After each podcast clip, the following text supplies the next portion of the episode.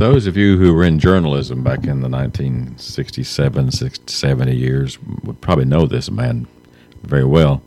But when we were in Madisonville last week at Donna's Cafe having a fine lunch, I could not help but recall the first uh, the gentleman that I got to know when I was but 19 years old and breaking into the business.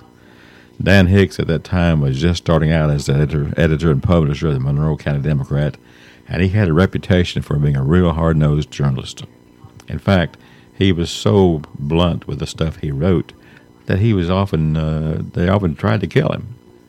And in 1969, 70, I think it was, uh, they uh, they attempted to burn down his uh, his office.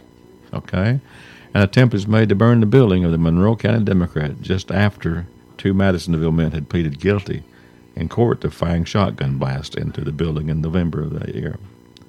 The two men were fined 250 bucks each and given suspended jail sentences for six months, but that, that didn't stop Dan. You see, uh, Dan published his newspaper down at the Daily Post Athenian where I was working. We had the presses, and I'd see this uh, rough-looking, gruff-looking, very energetic gentleman come carrying all of his uh, layouts to the newspaper there in Athens, and we would publish that newspaper once a week. Now, you had to know Dan just a bit. He was something special. He ran the, uh, the Monroe County Democrat from 1967 until 1990, and I was just breaking into the business in 1967. I had no idea who the man was. But during his remarkable career, he won several prestigious national awards, including the Elijah uh, Parish Lovejoy, Lovejoy Award for Courage in Journalism and the Golden Quill Award for the Editorial Excellence in 1969, and the John Peter Zenger Freedom of the Press Award in 72.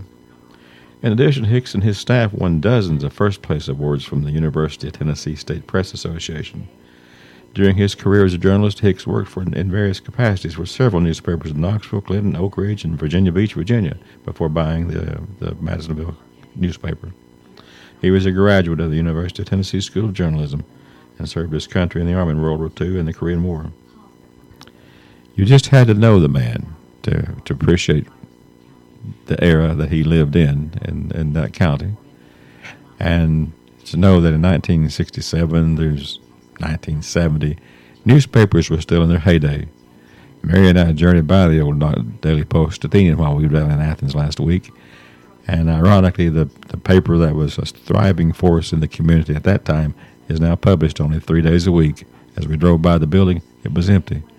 And I wondered how a person like Dan Hicks would feel today if he drove by a newspaper office and there was absolutely nothing going on there. The lot was empty. The cause was gone. We now live in a digital age. I guess it's just as good, but hey, when you every every day when you heard the presses run, it was very exciting, and there was no one absolutely more exciting than Dan Hicks the journalist from Madisonville, Tennessee, and his Monroe County Democrat.